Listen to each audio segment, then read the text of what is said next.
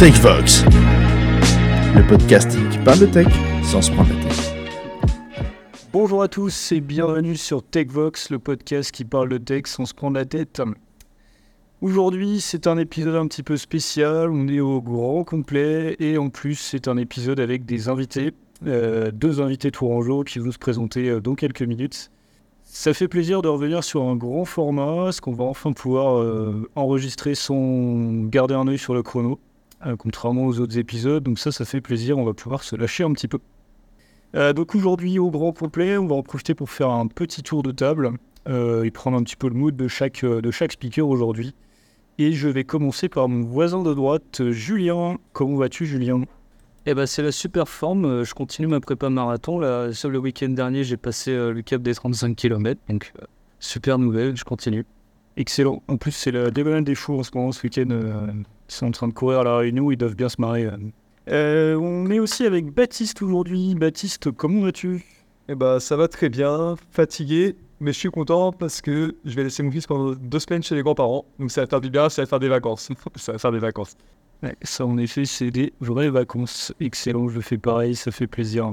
Alex, comment ça va Tu t'en es sorti avec tes problèmes d'Intunes Euh, oui, ça va. Euh, j'ai réglé pas mal de, de sujets ces derniers temps. Euh, j'ai fait une présentation sur ChatGPT. C'est un sujet aussi que je vais pouvoir laisser. J'ai appris plein de choses, donc je, je suis assez content d'avoir pu manipuler Azure OpenAI et Semantic Kernel. On en reparlera sûrement plus tard. Et je suis comme Baptiste, j'ai hâte de laisser mon fils chez ses grands-parents pour me reposer. Tout le monde se débarrasse de ses enfants, formidable. Après les jeu, et avant de passer à nos invités, on a Thomas qui est, à distance. Du coup, c'est pas très pratique pour les micros, euh, mais, mais c'est pas grave, on l'a, on l'a accueilli quand même.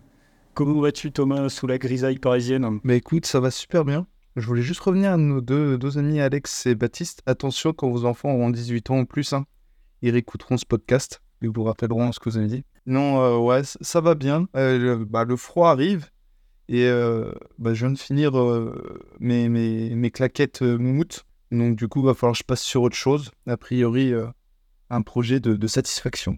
Cool, excellent, merci Thomas. Et donc du coup, comme je le disais en intro, c'est un épisode spécial aujourd'hui avec des invités, des invités, des invités exceptionnels, hein, euh, ne, ne pas nos mots. Deux invités tourangeaux qui vont nous parler aujourd'hui de, de Kubernetes et OpenShift. Euh, je ne vais pas plus rentrer dans le détail que ça, je les laisserai, euh, je les laisserai présenter le sujet. Euh, en tout cas, je vais déjà les laisser se présenter. Euh, je ne sais pas qui c'est qui veut commencer entre vous deux. Euh, allez, c'est parti. Benjamin, à toi. Alors, euh, bonjour à tous, moi c'est Benjamin, et euh, donc je suis DevOps euh, C2S, et donc aujourd'hui avec Baptiste, on va vous parler de, de Kubernetes. Eh, bonjour à tous, moi c'est Baptiste. Euh, je suis développeur et un peu DevOps avec, euh, avec euh, Benjamin. Je suis chez C2S depuis environ six mois. Excellent. Eh bien, c'est parti. Alors, à vous les micros, euh, on vous laisse nous, nous mettre des, des étoiles dans les yeux avec ces deux technologies, nous les présenter, et puis bah, on ne manquera pas de vous harceler de questions euh, plus ou moins pointues que vous n'aurez pas préparées, ce sera plus rigolo. À vous les micros. Alors, Kubernetes, c'est une euh, plateforme de- d'orchestration de, conteneurs. Euh, pour la petite histoire, euh, en 2014, euh, c'est un projet qui a été créé par Google euh, afin de faciliter le déploiement de grosses infrastructures, euh, des data centers tout entiers.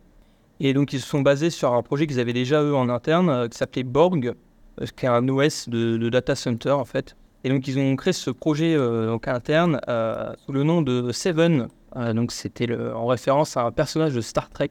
Et dans le logo de Kubernetes, on retrouve cette petite référence parce que ceux qui ne savent pas à quoi ressemble le logo de Kubernetes, c'est un gouvernail de navire avec euh, sept, euh, sept barres et donc ça représente le, le- le- le nom du projet euh, existant.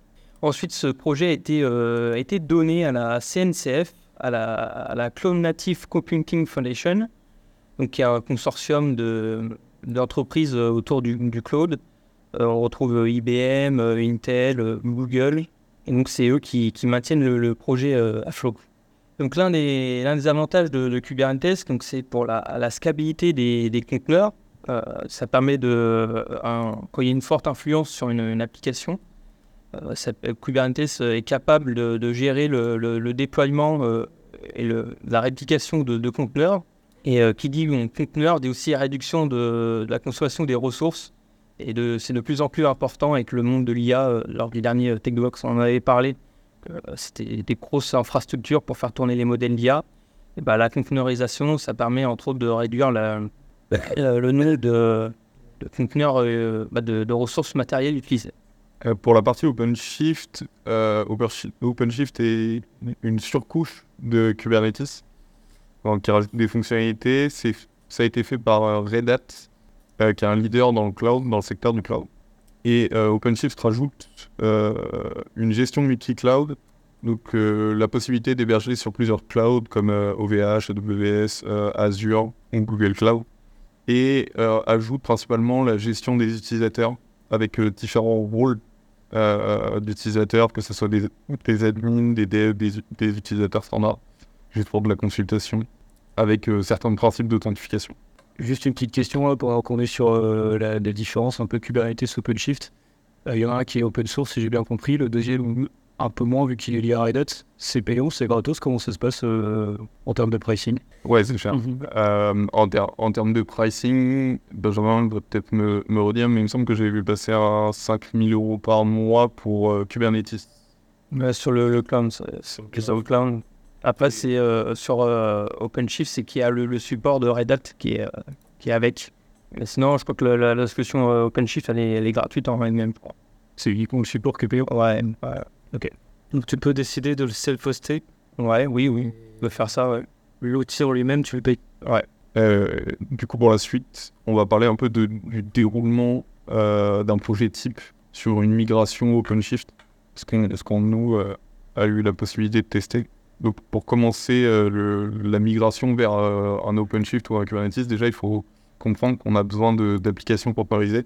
Euh, donc, euh, soit partir d'une application de zéro et créer directement l'application avec une forme de conteneur, soit passer d'une application qui n'était pas prévue dans ce cas-là et adapter pour que ça soit containerisé. On a commencé par build les images Docker avec des CSI qui ont été créés pour projet-là. À savoir oui, que euh, dans notre projet, les applications étaient des, des monolithes euh, qui ont été découpés, donc c'était très facile de les, les containeriser. En fait, on avait euh, plusieurs applications et c'est très simple de les, de les containeriser, d'autant plus qu'il y avait déjà des, des Docker files. Donc, ça nous a facilité la, la mise en place de la, des pipelines de CI pour, pour build des, des images Docker.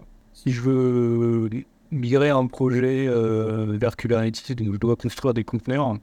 Est-ce que ces conteneurs-là ils ont des spécificités particulières vis-à-vis de Kubernetes ou OpenShift? Fabriquer des conteneurs, c'est fabriquer des conteneurs, peu importe la cible et le mode d'hébergement de ces conteneurs-là ensuite. Euh, ouais, tu peux créer des, des conteneurs Docker, euh, mais tu peux utiliser d'autres technologies de containerisation. Euh, Kubernetes, on peut utiliser plusieurs euh, autres euh, technologies de, de containerisation sur Kubernetes. Pas obligé que ce soit que du, des conteneurs Docker. On peut, on peut passer d'ailleurs par la solution de Red Hat qui est Podman. Ça nous a valu euh, quelques surfroides, mais, euh, mais euh, c'est une possibilité. On nous a, entre guillemets, imposé de l'utiliser, mais au final, ça s'est pas si mal passé. On a eu une surfroide au, à l'annonce de l'utilisation de. Bon, du coup, c'est quand même intéressant parce que t'es pas obligé. Ton conteneur, tu en fais ce que tu veux. En fait, soit tu veux l'envoyer sur un cluster Kubernetes, OpenShift, tu peux imagi- imaginer l'envoyer ailleurs. C'est bien, c'est que ça restreint pas à un modèle qui est simplement compatible Kubernetes ou OpenShift. Et donc ensuite, dans la suite de notre projet, on a utilisé euh, un outil qui s'appelle Helm, qui est un outil officiel de, Kubernetes et qui permet de, créer des packages euh, d'applications euh, et faire des templates d'objets Kubernetes. Donc euh, un objet Kubernetes, c'est euh, en l'occurrence, ça peut être un pod.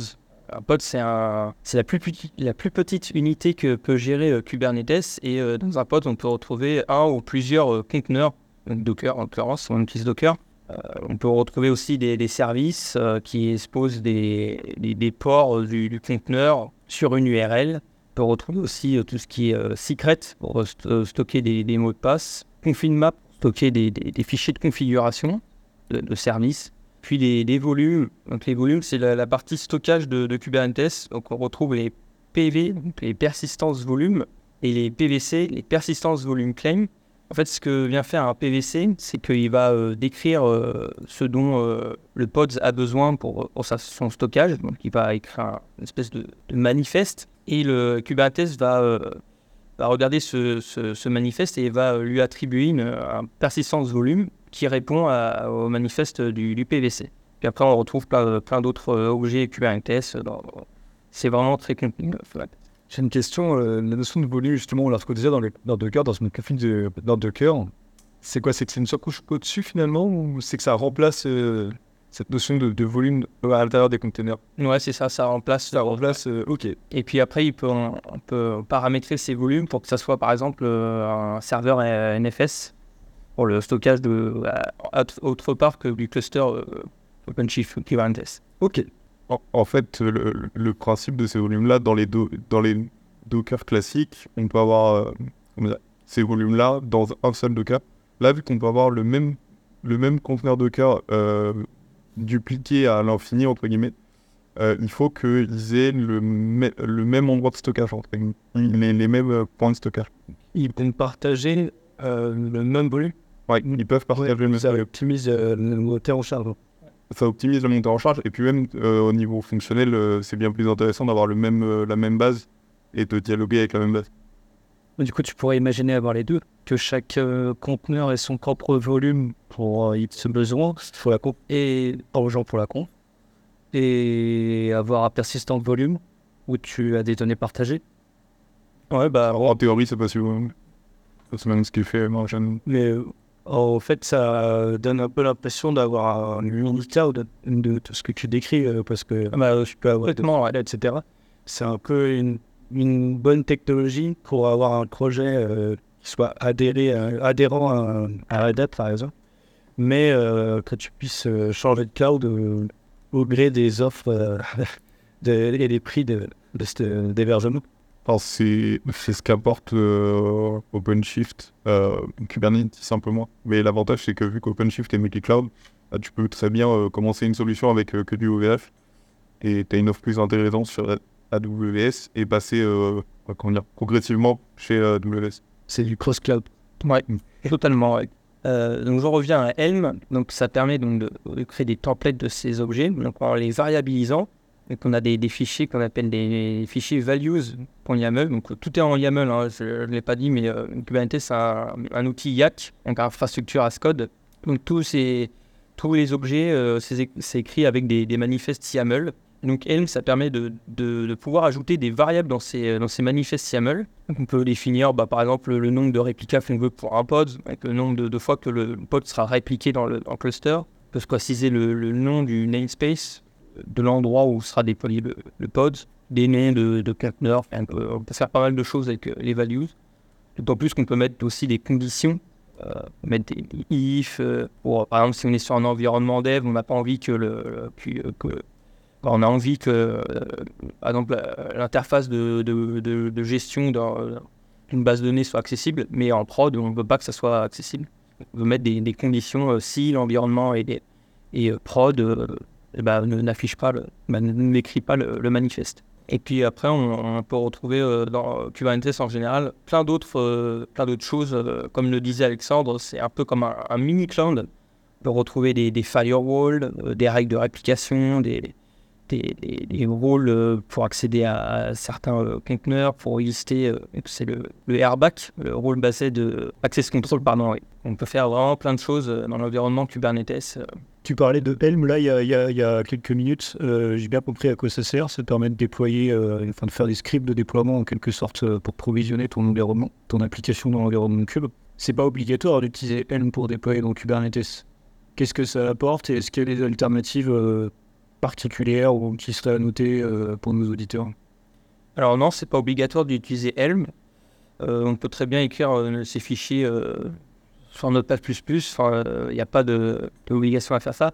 C'est que Helm, en fait, il, euh, permet de, versionner les, euh, les, les packages. En fait, on peut avoir une, révision avec un certain nombre de pods. Et la prochaine révision, bah, on change le nom des pods et donc ça fait une, version supérieure. Et donc on peut revenir en- à la version précédente. Donc ça permet ouais, de, de- versionner son, son architecture euh, Kubernetes. Donc quand tu as une application qui, qui évolue au cours du temps, ça permet de mieux gérer son, son cycle de vie, c'est ça vraiment Exactement. Ok, très clair.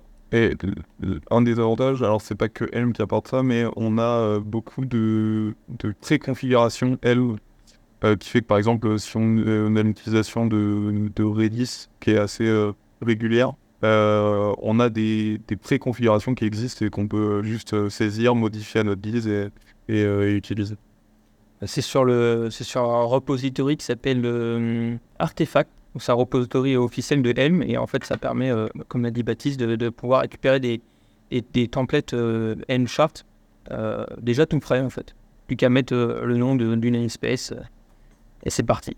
Mais attention à pas trop s'endormir dessus, parce que ça peut apporter des problèmes. Vu que c'est pas nous qui ré- rédigeons ces, ces configurations, ça peut très vite apporter de la complexité pour pas grand chose si jamais on n'a pas besoin de grosses configurations. Ouais, en général, il est assez fourni avec euh, un- tout un tas d'outils euh, pour faire euh, tout un tas de choses. Euh, nous, dans notre projet, on a utilisé euh, très peu de ces outils qui étaient déjà dans le, dans le package. Et on peut, euh, on peut dans, les, dans les values, justement, on peut spécifier des outils qu'on a besoin et qui, qui peuvent être déployés. C'est c'est très intéressant par ça. Ouais, ça permet de faire une, une architecture, une application à la carte, du coup, euh, la fonction des briques, c'est du Lego, quoi. Euh, vous avez parlé tout à l'heure de config map, de secrets et tout ça, vous pouvez en dire un peu plus sur comment on gère euh, la configuration des applications, si on prend un exemple d'une appli.NET avec un, un app settings euh, format JSON classique, là, comment on gère les secrets, comment on gère cette config, que du coup, j'imagine qu'on la laisse pas dans le conteneur comme on ferait de manière legacy. Il y, a- sûrement d'autres façons de faire, notamment pour le fait a bah, les, les, conteneurs peuvent être répartis dans différents nodes. Et ben en fait, on va faire comme euh, avec un Docker Compose. En fait, on va bind euh, le, le- le fichier euh, app setting, par exemple, avec, un, avec un secret. Donc, ça s'utilise comme un, peu comme un PV, un PVC, pardon, comme un volume. On vient donc dans notre manifeste du déploiement du pod, on vient donc préciser que donc, app settings est bindé avec un, un secret. On lui donne le nom du secret et ça permet du coup de relier les deux ensemble. Le secret, lui, il est euh, sauvegardé donc, sur le cluster OpenShift et il est euh, euh, opaque.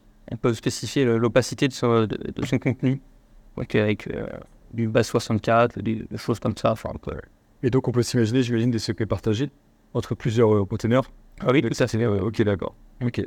Pour ça, ça. C'est une sorte de coffre-fort finalement, un espèce de vault un peu. Ouais, Ça a des similitudes. Une des grosses parties qu'on a eues qui se détache un peu d'OpenShift et, Kubernetes- et Kubernetes, mais qui est très intéressante à suivre, c'est euh, la partie monitoring, toute la partie euh, euh, observabilité de, de- d'un projet Kubernetes ou, Open- ou OpenShift. On a une grosse partie là- là-dessus qui est la gestion des logs, donc comment centraliser la gestion des logs, parce que si on a beaucoup d'applications, ou du moins même plusieurs, centraliser les logs pour, pour avoir un suivi c'est, euh, ça a une grande importance sur euh, beaucoup de projets. Et c'est la même chose pour euh, les metrics. Oui, c'est tout, tout ce qui est la télémétrie et donc le- la charge du CPU, le- l'utilisation de la RAM. Et on peut avoir ça. faire évoquer, par exemple, ce genre de choses. Et on peut avoir ça pour chaque pod, par exemple, dans un cluster Kubernetes. Une infrastructure avec beaucoup de pods pour- avoir quelque chose de très résilient et même de très performant. Ça peut être des grosses problématiques. Imaginez qu'on ait des millions d'utilisateurs avec des centaines de pods, ça nous permet d'identifier très vite tout monde fournit. Bah, ça permet d'avoir euh, une alerte et un suivi très rapide de euh, d'où ça vient. Et sans avoir besoin d'aller chercher euh, manuellement dans chaque pod, dans chaque conteneur, d'aller regarder les logs. D'où l'importance de centraliser tout ça. Nous, dans notre cas, on a eu l'utilisation de deux, grosses technos. Euh, pour les logs, on a utilisé Loki pour le stockage. On a utilisé FluentD pour le traitement des logs. Donc, par exemple, ajouter du regex euh, si on a besoin. Euh, pour les metrics, on a utilisé Prometheus avec euh, plusieurs modules. en fait, Prometheus est split en plusieurs modules. Et une fois qu'on a les logs et les metrics, on est passé sur du Grafana pour de l'affichage visuel et, et pour des utilisateurs qui n'ont pas forcément besoin d'aller techniquement chercher les logs ou les metrics. On peut directement avoir des graphes, avoir des, du listing, même de c'est-à-dire euh, mettre un ping euh, à 80% du CPU. euh, je veux une alerte avec un mail à tous les responsables pour, pour euh, remonter ces erreurs-là. Si je résume là, la, la- la stack que tu viens de présenter, on a donc côté log euh, FluentD qui vient collecter les logs, Loki qui vient les, les transmettre et les stocker. Côté métrique, on a Prometheus qui du coup remplit les, les deux rôles, collecteur et, euh, et stockage. Et ensuite euh, Grafana qui vient consommer ou c'est Prometheus, euh, Loki qui expose. Ça, ça marche dans quel sens à cet endroit-là? Euh, en fait, euh, tout ce qui est Loki et Prometheus, c'est uniquement une API en fait.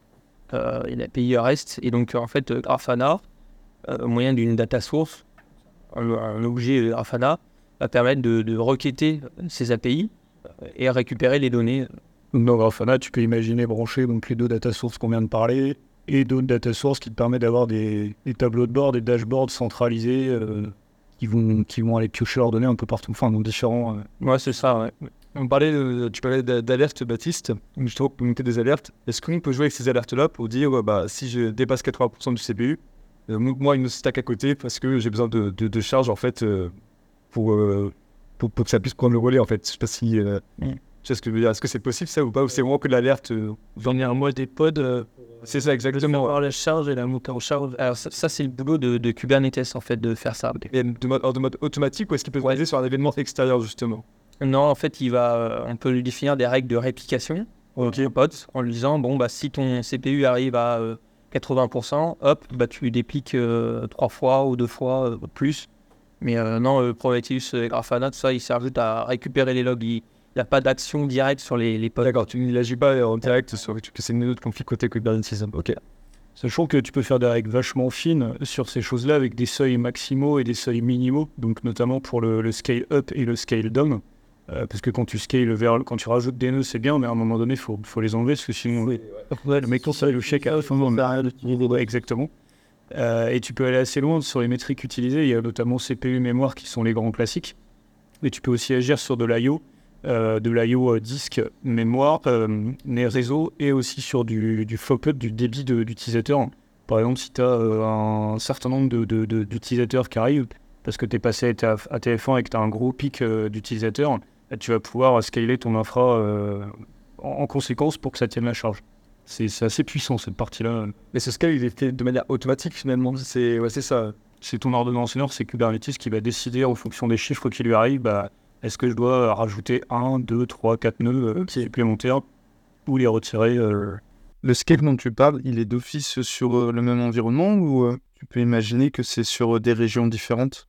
Bah, justement, avec ces règles de, de réplication, en fait, tu peux euh, définir que, euh, que les pods ils se répliquent sur un, sur un nœud particulier. Donc, ça peut être un nœud qui est défini en fonction de son nom. Donc, par exemple, euh, moi j'ai eu des exemples de, de nœuds qui s'étaient euh, définis en fonction des, des régions du monde dans lesquelles ils étaient. Euh, ouais, tu peux définir des, des règles très très euh, spécifiques pour euh, la réplication et le déploiement de, des pods. Ah oui. Alors, un nœud, c'est un. C'est un. En fait, dans Kubernetes, on a, on a deux types de nœuds. On a les nœuds master et les nœuds worker. Les nœuds master, c'est euh, le, le cerveau de, de Kubernetes. C'est euh, les, toute la partie qui va gérer le, ben, le déploiement des, des, des applications. Euh, c'est vraiment le, le- le centre de commande de Kubernetes. Les nœuds worker, eux, servent juste à, euh, à contenir les, les pods, donc les conteneurs, et, euh, et à travailler en fait. Voilà. Comme son nom l'indique. Et donc, un, voilà. c'est c'est de la ressource à disposition pour ton application finalement. Voilà, c'est ça. C'est de CPU et de la mémoire pour faire tourner ton. Ça, c'est-à-dire qu'en fait, euh, il ne crée pas euh, en illimité euh, de la ressource et tout ça. On lui met à dispo un certain nombre de ressources. On lui dit, bon, bah là, tu as le droit à tant de, tant de RAM, tant de CPU. Et lui, les masters vont définir euh, à quel point ils les utilisent et à quel point il leur en reste euh, aussi si jamais ils doivent euh, scale up, en fait. C'est pour ça que l'alerting est aussi intéressant. C'est que si déjà, il gère des scale-up en, en masse, et qu'à un moment donné, il se rend compte qu'il a plus assez de RAM, plus assez de CPU, et bah nous, on va avoir des alertings qui vont retomber en disant bah là, ce qui est à dispo pour le cluster euh, n'est pas suffisant. Bah, de, de ce que vous expliquez, donc il y a pas mal de composants et de paramétrages possibles. Vu de l'extérieur, ça semble un peu euh, magique.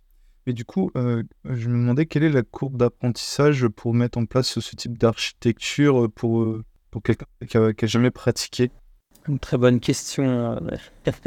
Au début, c'est vrai que ça peut sembler, euh, semble un peu euh, de la magie noire, euh, Kubernetes. euh, mais il faut vraiment comprendre, euh, parce que moi j'ai appris comme ça Kubernetes, c'est vraiment comprendre en détail comment ça marchait. Donc tout ce qui était, euh, euh, tout ce qui était les, les CRI, donc les euh, Container euh, Resource Interface, je crois. C'est vraiment des, choses très très bas niveau dans Kubernetes et ce qui permet donc de, gérer des, des conteneurs. Et en, en fait, j'ai appris comme ça, euh, en vraiment en voyant en profondeur comment euh, ça fonctionnait Kubernetes. Euh, L'interaction, parce qu'en fait, Kubernetes, c'est ni plus ni moins euh, bah, kubectl, donc c'est la, ligne de commande de Kubernetes, c'est uniquement une API, une API donc de, l'extérieur, et donc il faut, faut voir ça du côté API. Euh, quand je déploie un fichier euh, YAML, bah, c'est uniquement j'envoie une, une, requête post à une API et qui va me, me charger de, de, déployer euh, bah, mon, YAML dans, Kubernetes. Et on a compris comment ça marche du coup Kubernetes à l'intérieur. Bah, on trouve ça un peu. Peut-être que je ne connais pas tous les objets Kubernetes parce qu'il y en a des, centaines qui font un peu euh, tout ce qui est euh, règles de, de trafic rentrante, euh, quand je parle de, de, bah, de, HTTP, règles, de, règles sortantes. Enfin, il y a plein plein de, de fichiers YAML, de, manifestes dans Kubernetes. Mais quand on comprend un peu comment ça fonctionne, on peut s'en sortir. Quoi. Du coup, je vais reposer différemment plutôt que la courbe d'apprentissage. Est-ce que quelqu'un qui, du coup, euh, a métier faire du développement peut combiner le fait d'être, euh, du coup, euh, gérer ce type d'infrastructure ou est-ce que c'est quelque chose qui est vraiment à part et euh, que, du coup, on va avoir des personnes spécialisées dans, dans, dans, cette architecture et, euh, et dissocier la personne qui, ré- qui réalise le, développement? Alors, de mon expérience, c'est exactement ça. J'ai pas forcément fait de DevOps ou de où j'avais de connaissances en Kubernetes ou OpenShift avant. C'est vraiment côté dev. C'est un peu se dans un océan euh, et ne pas avoir de quoi s'accrocher. Donc, on... si on a déjà fait un peu de CI/CD, tout ça, on a quand même la porte d'entrée. Mais c'est de la. Comment dire Avec beaucoup de schématisation, de, pousser à comprendre, d'aller chercher étape par étape. euh, c'est accessible. euh, je suis pas un grand développeur, je suis assez nouveau dans le domaine quand même, et à force, on arrive quand même à s'en sortir. C'est pas le truc le plus facile, mais ça. Pour, compléter un peu la réponse, là, il y a aussi le fait que ça dépend de la façon dont ton cluster est déployé et provisionné. Typiquement, si tu es dans un environnement on-prem et que tu as la charge de tout ce cluster-là, là, ça peut être quand même assez compliqué parce que, bah, en plus de toute la partie Kubernetes, tu as l'infra derrière. Quand tu es sur du, une offre SaaS, euh, genre AKS sur Azure ou, euh, ou chez ton client, tu as, un socle de, euh, t'as un socle de déjà provisionné, ça te simple- ça t'abstrait et du coup ça te simplifie quand même une bonne partie de la difficulté de Kubernetes, qui reste quand même un, un outil assez compliqué. Moi je trouve que la courbe d'apprentissage, t'as quand même un mur au début, Et il y a un mur, hein. Ouais. c'est c'est sûr et certain. après ça se tasse, mais il y a quand même un mur, quoi. faut le grimper. C'est- Et je l'ai beaucoup schématisé dans ce sens-là, c'est euh, vraiment on te jette dans- au milieu de l'océan, tu sais pas où, où t'accrocher, tu sais juste que bah, faut nager pour avancer. Et à un moment donné, tu vas trouver un truc où t'accrocher et tu vas commencer à, avancer. Mais le, mur de démarrage est assez, euh, violent pour quelqu'un qui a, qui a aucune connaissance dans ce domaine. Il faut, il faut déjà avoir fait du Docker, enfin, du container, déjà pour connaître Allier Container. Je pense que là, il y a un aspect réseau aussi, euh, qui doit être, euh, on est en termes de sécurité, qui peut être important. Euh, et rien que ça, euh, avoir des gens qui savent faire de l'IAC, du réseau, du container euh, et des pipelines, bah, faut masquer. Le profil, il n'est pas répandu, on va dire. C'est pour ça que je pense que vous avez eu l'aide d'un expert justement pour vous aider. Enfin, vous n'êtes pas, on vous a pas laissé tous les deux Oui, non, non, et dans la nature et dans l'océan de d'OpenShift euh, et vous noyez quoi. En fait, dans, no- dans notre cas, on a eu la chance d'avoir euh, euh, quelqu'un avec nous qui était euh, très compétent sur OpenShift. Et c'est notre radeau de sauvetage, en fait. On s'est on accroché, on a suivi et comment dire, on s'est imprégné de ce qu'il faisait lui pour nous avancer de notre côté. Et quand on était vraiment bloqué, on avait, de quoi lui poser des questions pour, pour avancer. En fait. Il est venu aussi qu'il y avait tout un tas de bonnes pratiques qu'on ne connaissait pas forcément. Donc c'était très, très intéressant et très utile de, de l'avoir, cette personne-là, dans, dans notre équipe. Et du coup, j'ai pas, l- j'ai pas la durée exacte de la, de la mission que, que vous avez réalisée. Mais aujourd'hui, est-ce que vous vous sentez à l'aise pour, euh, si vous repartez sur euh, ce nouveau, enfin, un, un projet similaire euh, from scratch, quoi, sans, sans cet expert, euh, pouvoir mener à bien et du coup passer ce mur Alors pour un projet similaire, euh, on s'est tellement heurté à tellement une- de problèmes, on va peut-être en parler un petit peu après, que c'est intéressant aussi d'avoir notre feedback là-dessus, euh, que je pense qu'on sera même de recommencer. Après, si c'est pour des, des- des projets un peu plus, euh, un peu plus euh, techniques, plus, euh, plus fournis, avec des, des histoires de, de, de réseau, de, de budget, euh, de, bah, de, de pricing, d'optimisation budget. voilà, d'optimisation budget. Je pense que là, comme on n'a pas trop vu cette partie, parce qu'on est sur du on-premise, on dirait pas le. C'était euh, Open Bar, c'est ça? Ouais, ouais. Ouais, c'est la chance que vous avez eue. Ouais, c'est. Ouais, et, euh, je pense qu'on serait un peu limité là-dessus, mais euh, sinon, pour un projet euh, similaire, ouais, je pense qu'on on pourrait s'en sortir. Et d'a- d'ailleurs, je voulais rebondir sur ça parce que le, euh, je, me, je me dis, euh, est-ce que c'est adapté à tout type de projet euh, ou faut vraiment avoir un projet avec des, variations de charge, euh, des choses comme ça Parce que si on a une charge continue, on peut très bien prendre un serveur qui est dimensionné de telle taille et faire un monolithe et, euh, et ça, ça tous ces problèmes. C'est vraiment quand on a ce genre de problème, c'est ça Euh, C'est sûr que Kubernetes, c'est pas réservé à, toutes les entreprises, parce que c'est vraiment un outil qui est très puissant, très lourd, et puis bah, surtout qui coûte un, peu cher. Pour des startups, souvent, c'est pas, pas l'idéal, mais, mais oui, pour tout ce qui est du, du scaling d'application, c'est l'idéal. Enfin, franchement, c'est c'est pratiquement instantané que le pod se déploie. Enfin, il y, a il y a vraiment, on peut faire énormément de choses avec. Enfin, Ça peut être par exemple les, les, les bornes d'un fast-food euh, dans un- un- un- une chaîne de restaurants. euh, tous les midis, il y a une montée en charge d'appel réseau, euh, etc. Là, c'est parfait comme, pratiquement, ouais. comme infrastructure. Ils doivent faire référence au mardi de KFC. On n'est pas sponsor. Euh, du coup, ah, est-ce que vous avez un chiffre de à partir de combien euh, c'est intéressant de passer sur Kubernetes J'entends euh, de la variation de charge, euh, de, du fait de, de, bah, de, de scaler. À quel moment ça enfin, faut mieux partir sur ce type d'architecture Peut-être qu'il n'y a pas de chiffre, je sais pas. En fait, c'est compliqué de donner un chiffre parce que on pourrait donner un multiplier, mais si déjà ton application est à un million d'utilisateurs et que ton multiplier c'est euh, x2, c'est complètement différent d'une application qui a 1000 utilisateurs et ton multiplier c'est x2. Donc c'est compliqué à dire. En fait, ça dépend vraiment de, euh, ta variation de, flux en fait. Si tu passes sur des x10 et des x100 euh, en, très peu de temps, oui, c'est intéressant. Autrement, euh, c'est pas forcément adapté. Et ça va aussi dépendre de, tes contraintes euh, légales que tu as derrière. Si tu vends un service qui est hébergé sur un Kubernetes, c'est que tu as des SLA vis-à-vis de tes clients et que du coup tu dois leur assurer euh, des temps de latence minimaux ou une disponibilité de, euh, comme sur Azure avec des 99.9 ou 3.9, 4.9, 5.9, etc.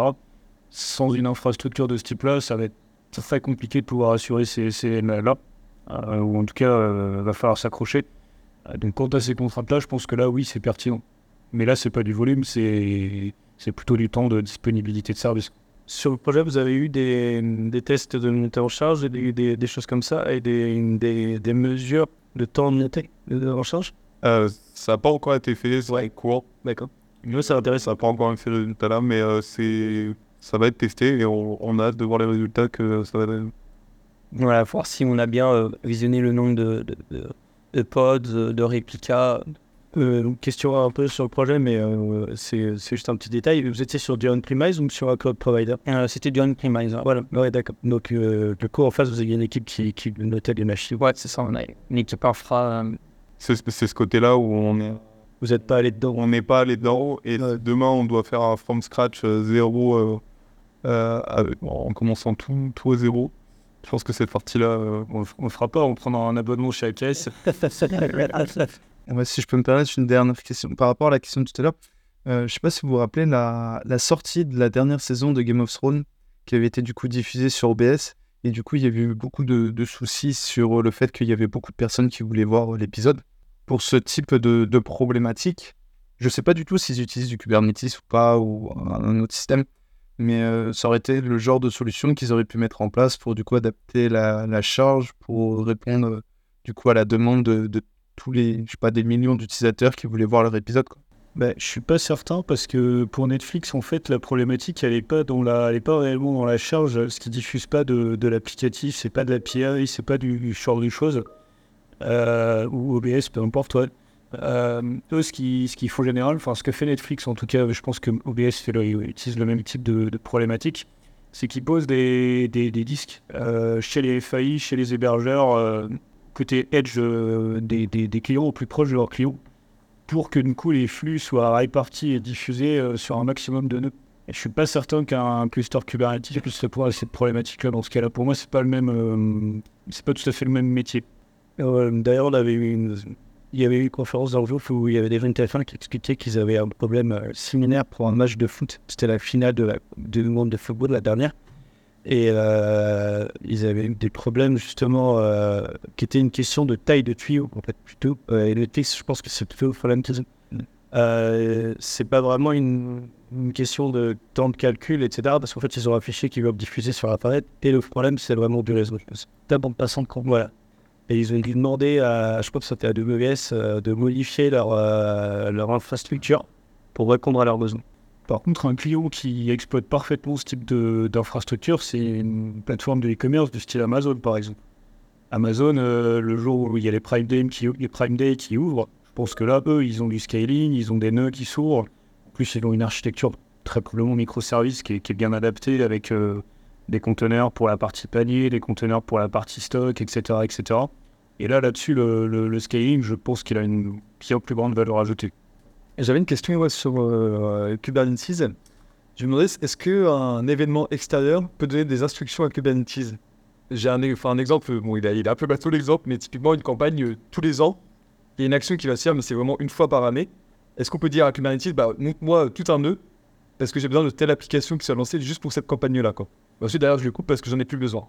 Est-ce qu'on peut lancer des instructions à Kubernetes pour dire, bah, faites-moi un, un nœud et à un instant T, quoi? Ouais, bah, comme je l'ai expliqué, Kubernetes, c'est euh, le contrôle c'est euh, suffisait avec une API. Donc tu peux très bien euh, appeler l'API de Kubernetes depuis l'extérieur, avec des, des- trucs de sécurité quand même, avec une, identification quand même.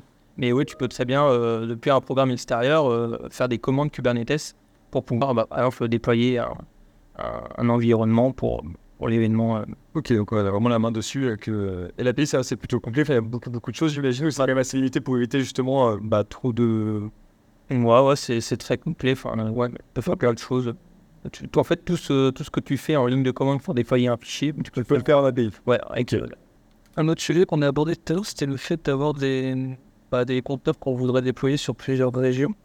Et en fin de compte, la stack n'est pas enfin, est permissible là-dessus. C'est je peux décider de déployer un nœud euh, en Amérique du Nord, un nœud en, en Europe, et j'ai enfin, la notion de redondance, euh, comment elle fonctionne en fait avec Kubernetes C'est une question assez, assez compliquée peut-être. ouais, Et vous étiez sur du on-premise, vous êtes ouais, on s'est pas penché là-dessus. ouais. mais c'est une bonne question. Je me demande comment ça marche parce que euh, il y a, il y a- c'est quoi le, il y a, il y a- il y a quelque chose qui centralise quand même euh, la gestion des pods, etc. Ouais, c'est les, les nœuds master. Oui, le master. oui, ben, euh, Est-ce que tu parles des nœuds master qui serait euh, dans un, dans euh, qui quelque chose qui pourrait diriger les nœuds master? Alors je sais pas. faut- Elles sont peut-être dans les eaux internationales. ouais. Non, mais j'imagine que j'imagine que c'est par par zone. Hein, quand tu vois sur Azure, euh, tu en fonction des différents continents où tu es. Euh, je suis pas sûr que tu puisses avoir des, nœuds master qui vont communiquer entre eux pour se dire euh, ils doivent vraiment localiser et, séparer par charge, par région. Après, euh, tu j'imagine, tu utiliserais euh, une technologie comme euh, Cosmos DB pour pouvoir gérer les données et peut-être les, les synchroniser elles. Mais. Du coup, c'est intéressant parce que potentiellement, si tu as une application que tu dois déployer sur plusieurs régions, potentiellement, toute cette structure, tu dois la répliquer. Tu n'aurais pas euh, une infrastructure ou un ensemble de nœuds master qui contrôlerait euh, plusieurs régions?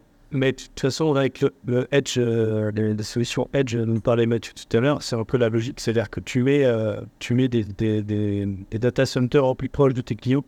Que de toute façon, euh, si tu fais une requête au Japon, bah, ce sera moins performant que si elle est à Paris ou, même en Norvège. voilà. Moi, j'avais une question sur les, les, les, les télémétries, etc. Euh, Est-ce qu'ils proposent euh, des, des systèmes d'alerte euh, intégrés directement de, en one mail, par exemple bah, Le serveur est tombé, je dois envoyer un mail à telle personne? Mais ouais, tu peux faire ça avec OpenShift. Il y a directement un, un système qui ferait de, de, se connecter au, au endpoint de, des métriques, télémétriques, et qui peut, on peut mettre en place de l'alerting directement dans, bah, dans- l'interface d'OpenShift. Mais euh, et, et du coup, Red Hat propose une version cloud chez eux. Tu es obligé de passer par un provider. Tu es obligé de passer par un provider. et ouais. Ils proposent pas ça. Parce que euh, vu tout ce qu'ils proposent, on pourrait imaginer qu'ils sortent leur cloud provider euh, OpenShift et euh, il y a vu qu'il y a déjà tout- toutes les solutions en fait. Il s'appuie sur AWS et GCP. Et je crois que sur Azure, la brique, elle est déjà intégrée. C'est euh, OpenShift for Azure, là, je sais pas le nom, comme AKS. Mais ouais, tu viens me déployer chez un cloud provider à côté. Et ils veulent pas gérer les data centers. Je pense pas. les- le même métier, ouais. Et je pense que c'est plus rentable en plus de, de fournir des experts euh, en consulting.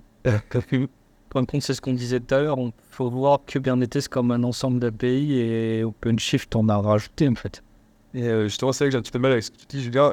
OpenShift, finalement, c'est quoi? C'est que ça s'installe à côté de Kubernetes, dans Kubernetes, au-dessus de Kubernetes? C'est, je sais pas comment euh, où le situe en fait, c'est OpenShift. euh. Bah, c'est une surcouche à Kubernetes. En fait, c'est à la place d'installer Kubernetes sur, sur, ton- sur la machine, là, tu installes OpenShift. mais OpenShift porte Kubernetes à. Ouais, ouais, ouais. D'accord, ok. Et deux ans, t'as deux quarts. On pourrait imaginer qu'en fin de compte, les API proposées par OpenShift viennent décorer celles de Kubernetes, mais tu peux pas appeler les API de Kubernetes si t'es sur une instance OpenShift. Ouais, totalement, ouais. Là, il les bloque. C'est la question. J'avoue, j'ai pas testé, mais euh, je crois pas que. Parce que, euh, par exemple, nous, euh, notre projet OpenShift, en ligne de commande, on utilisait le, le OC, donc la, la- la commande OpenShift euh, console. Euh, mais c'est euh, exactement les mêmes syntaxes que euh, quand on fait un- une commande Kub- Kubernetes. Et ça, c'est intéressant. Regardez, il y a peut-être moyen de les bloquer. Parce qu'en termes de sécurité, euh, imaginons qu'il y ait une faille dans Kubernetes, euh, s'il laissait les choses ouvertes. D'ailleurs, l'aspect sécurité, euh, c'est assez. Je sais pas si vous avez pu vraiment vous intéresser à cette partie parce que euh, quand, les conteneurs sont sortis au tout départ, euh, il y a eu pas mal de réticence des équipes sécu euh, d'accepter cette technologie parce que quand on met en place une VM, bah, on monte une machine, elle est isolée. Là, les, conteneurs, ils ont accès à l'OS de la machine, donc il y a potentiellement des failles en plus. Je ne sais pas s'il y a des, choses que, propose OpenShift. A parlé de firewall, mais je sais pas si c'est vrai plus. Euh, alors, il y a, il y a un gros côté sécurité et nous, on s'est littéralement heurté à un mur. Euh, c'est un des gros problèmes, je pense, qu'on a eu sur, le, sur euh, ce projet-là. C'est la gestion des SCC, des Security Context Container, ouais. Context Container. Mais euh, oui, Context Container, c'en est un. Grosso modo, c'est la gestion des droits des containers dans les pods pour qu'ils puissent dialoguer entre eux. Par exemple, si on a, si on a deux, euh, deux containers qui doivent dialoguer entre eux, donc c'est largement possible. Les applications sont split en plusieurs containers et elles doivent di- dialoguer entre eux. Euh, suivant euh, les dialogues qu'ils ont à avoir, on a des, des gros problèmes de sécurité, bah, des gros paramétrages de sécurité à gérer. Et ça, on n'était pas au courant au début, forcément. Et en fait, on s'est heurté à, bah, il n'y a rien qui fonctionne parce qu'il n'y a rien qui a le droit de dialoguer entre eux. Et il a fallu créer justement des, des règles. Bon, c'est- c'était pas euh, du type euh, l'ouverture de port et des choses comme ça. Parce qu'on peut retrouver dans Docker Compose, par exemple, euh, par exemple, on peut euh, autoriser, faire du mapping des fois. C'était ce genre de, là, de choses-là où euh, il y a vraiment rien en plus. On a eu des choses similaires à ça. Ouais.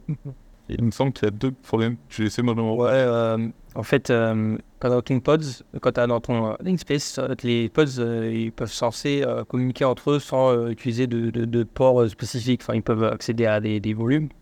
Mais euh, par défaut, euh, ils c'est bloqué. Donc, il faut créer donc, les fameux SCC et Security Context euh, Container pour définir que euh, le, le pod, euh, il a le droit d'accéder à, bah, un volume partagé avec un pod, euh, d'accéder à, à un pod, euh, voire même euh, appeler un, un API qui est supposé se faire notre poste.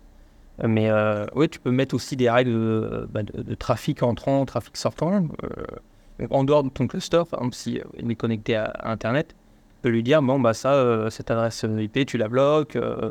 ce, port-là, il sert que pour euh, l'ingress, ce port-là pour euh, l'égress. Tu peux vraiment définir des, des règles de sécurité assez complètes quand même.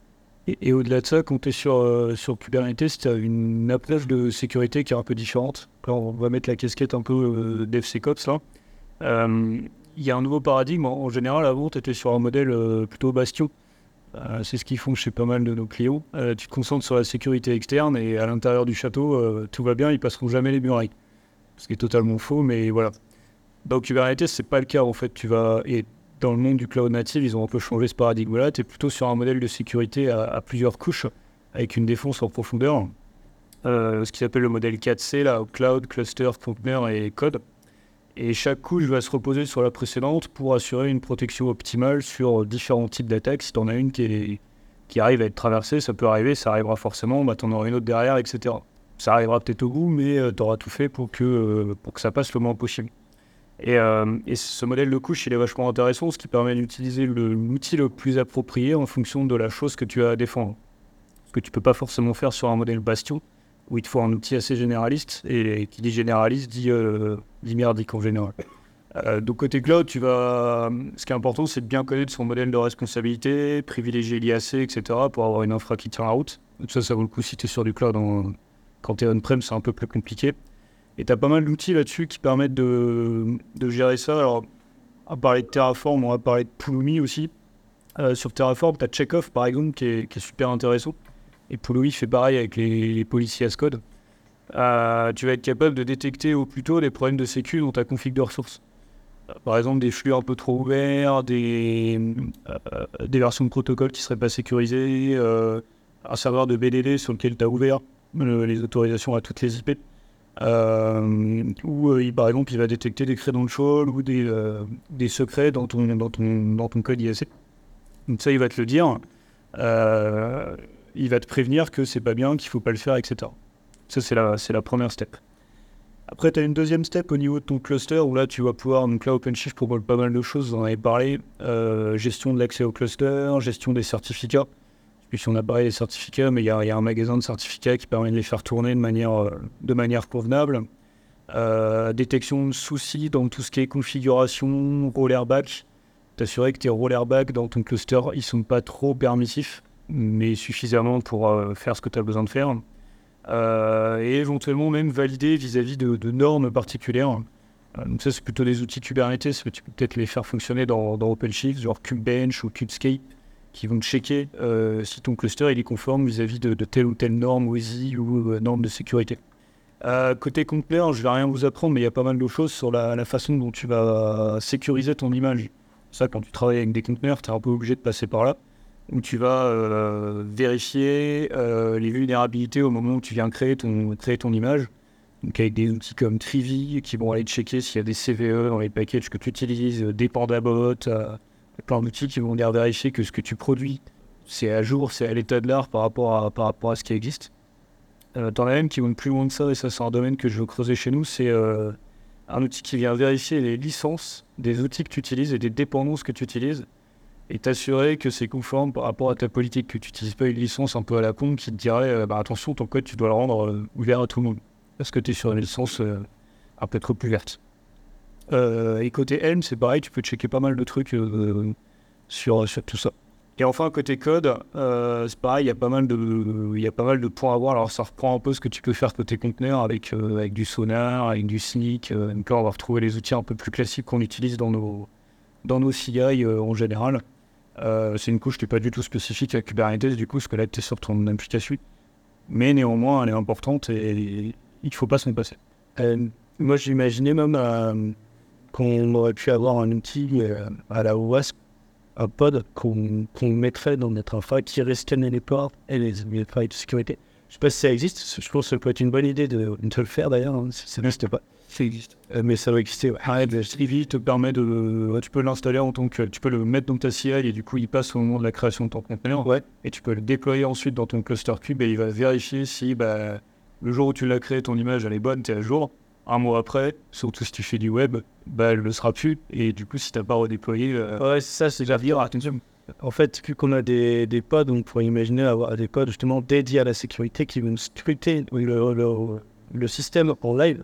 Parce que je sais qu'il y a des, des technologies, par exemple, qui vont sniffer, qui vont sniffer les, les, les, les flux, euh, comme des WAF pour avoir sur Azure, mais qui vont regarder tout ce qui, se tra- qui transite euh, pour aller à, vers une API et qui, vont, qui peuvent détecter par exemple des, des comportements euh, bizarres ou euh, des signatures euh, numériques qui sont qui sont pas voulues, des, des injections de code de SQL, des choses, comme ça.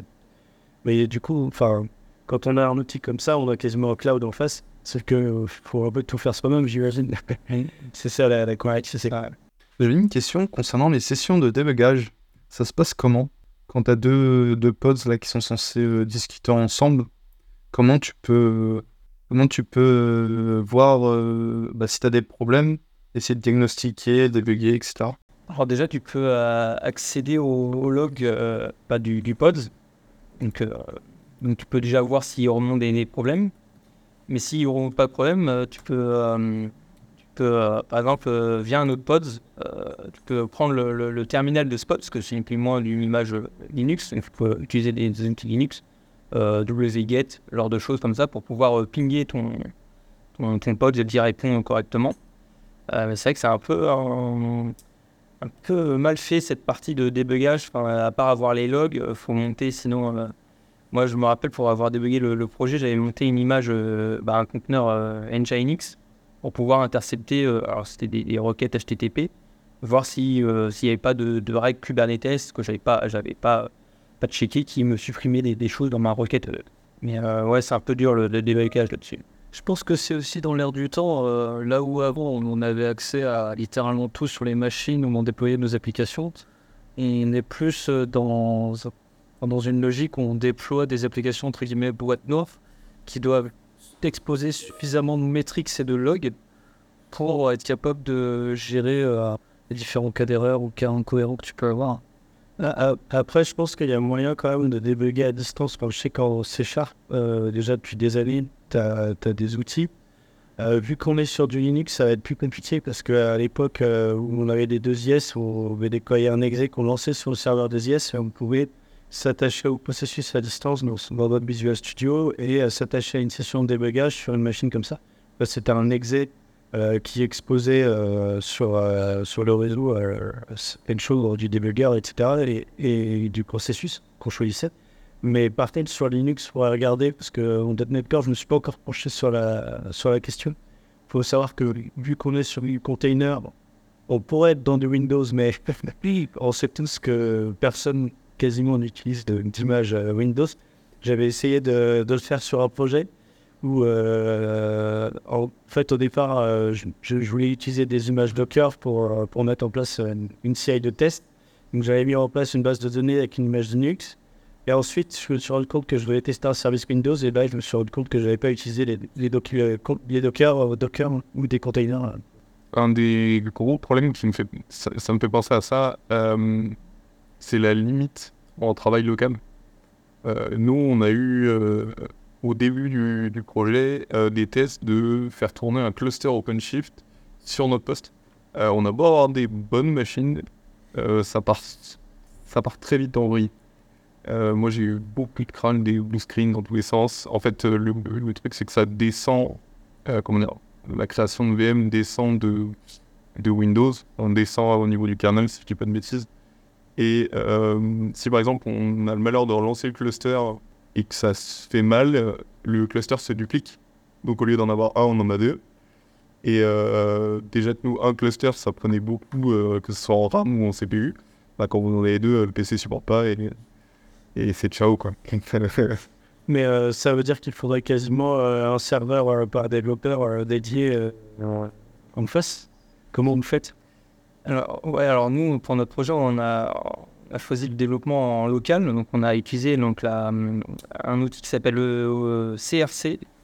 Euh, donc, c'était dans le package, je crois, de, d'OpenShift. Donc, qui permet en fait, de, juste en ligne de commande, de, créer une, machine virtuelle sans avoir besoin de, passer par euh, VirtualBox ou ce genre de choses. Ça passe par, euh, par euh, l'Hyper-V de Windows, entre autres. Et donc, ça permet de, lancer la, machine euh, et tout le cluster est dans cette machine, en fait. Moi, j'avais appris euh, Kubernetes en créant mes, mes machines virtuelles sur Virtua- VirtualBox. Et euh, on avait souvent le problème, parce que nos machines étaient euh, pas non plus euh, euh, folles. On chez Giga de RAM, je crois, tous, mais bah, souvent, on avait un VM, un, un euh, worker qui tombait. Et là, dans ce cas-là, il faut refaire tout le processus de réinstallation des, des, de- des binds des, des nœuds master et worker. Mais, euh, mais là, l'outil qu'on a est plutôt sympa. On existe plein d'autres pour faire du, développement local. Il y a euh, Minicube, je crois, euh, K3S aussi. Il en existe plein d'autres. Mais, euh, mais comme c'est de base euh, Kubernetes, c'est censé être pour du, cloud, euh, c'est vrai que le- les machines sont souvent euh, limitées pour faire ce genre de. C'est- Comme tu dis, ouais, euh, un serveur par, par développeur, ça serait pas mal. Et- Juste savoir, ça prend combien de temps l'étape que tu disais de redéployer tout? Tu perds ta matinée? Non, non, ça va, c'est assez rapide quand même le, de relancer la VM, tout ça, ouais, ça prend. euh, dans les jours où il est pas, pas bien, ça prend les 10 minutes, mais euh, non, ça, ça va, c'est assez vite. quand même. Et je sais pas s'il existe euh, une petite application avec une conf Kubernetes d'avoir une représentation graphique de qu'est-ce qui va se passer en fait. Est-ce que ça, ça existe ou pas ce genre d'outil-là Tu mets toute une conf Kubernetes et puis tu peux t'imaginer bah, tous tes pods, les communications entre les pods, les volumes qui sont à côté, les secrets, quel fichier va être attaqué par. euh, Ça existe ou pas quelque chose comme ça déjà pour une Ouais, alors, bah, sur, euh, sur OpenShift, on a une jolie interface qui permet d'administrer le cluster. En fait, donc, ça, derrière, bah, c'est les, les requêtes à l'API euh, Kubernetes. Et il y a une, une partie euh, topologie. Et donc, ça permet de, de voir l'en- l'ensemble des pods et, euh, et les liens entre les pods. euh, tout ça. Mais Ok. pas, les- pas les secrets. Il n'y a, que les, les pods qui sont liés et entre eux. Ok, ouais.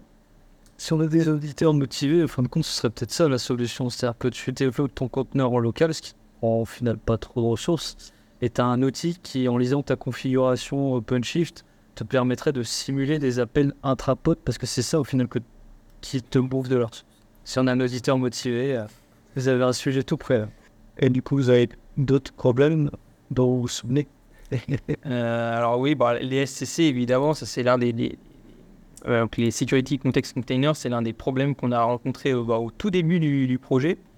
Euh, donc on, a, on a su comment réparer. Maintenant, quand on les voit, on dit, bon, euh, bon bah, on connaît comment réparer, donc euh, c'est bon. Mais euh, Mais ça, ça nous suit même encore aujourd'hui. hein, euh, bah, on, est sur la fin, nous, mais euh, on arrive encore à avoir des problèmes de essayer de rendre des trucs récents. lister les, les, les airbags, les rôles, euh, rôles basés de access control. Donc c'est une tâche qui est un peu, un peu longue, euh, parce que euh, un peu long, il faut lister vraiment tous les, les rôles qui, dont, euh, elle m'a besoin, tous les, tous les rôles qui sont aussi dans les, dans les, les objets qu'on déploie. On peut déployer aussi des, des, des rôles, il faut aussi les lister dans, dans, la liste des, des airbags. C'est un peu, un peu contraignant de, lister les airbags. Je crois que on a une soixantaine de, de rôles pour un rôle d'installation. C'est pas vu comme ça, c'est pas beaucoup, mais euh, aller les chercher à la main, euh, c'est un peu, un long. Bon bah écoutez, merci beaucoup euh, pour ce feedback et ce retour d'expérience, c'était super intéressant. Euh, on m'a appris plein de choses, j'espère que nos auditeurs ont, appris énormément de choses aussi.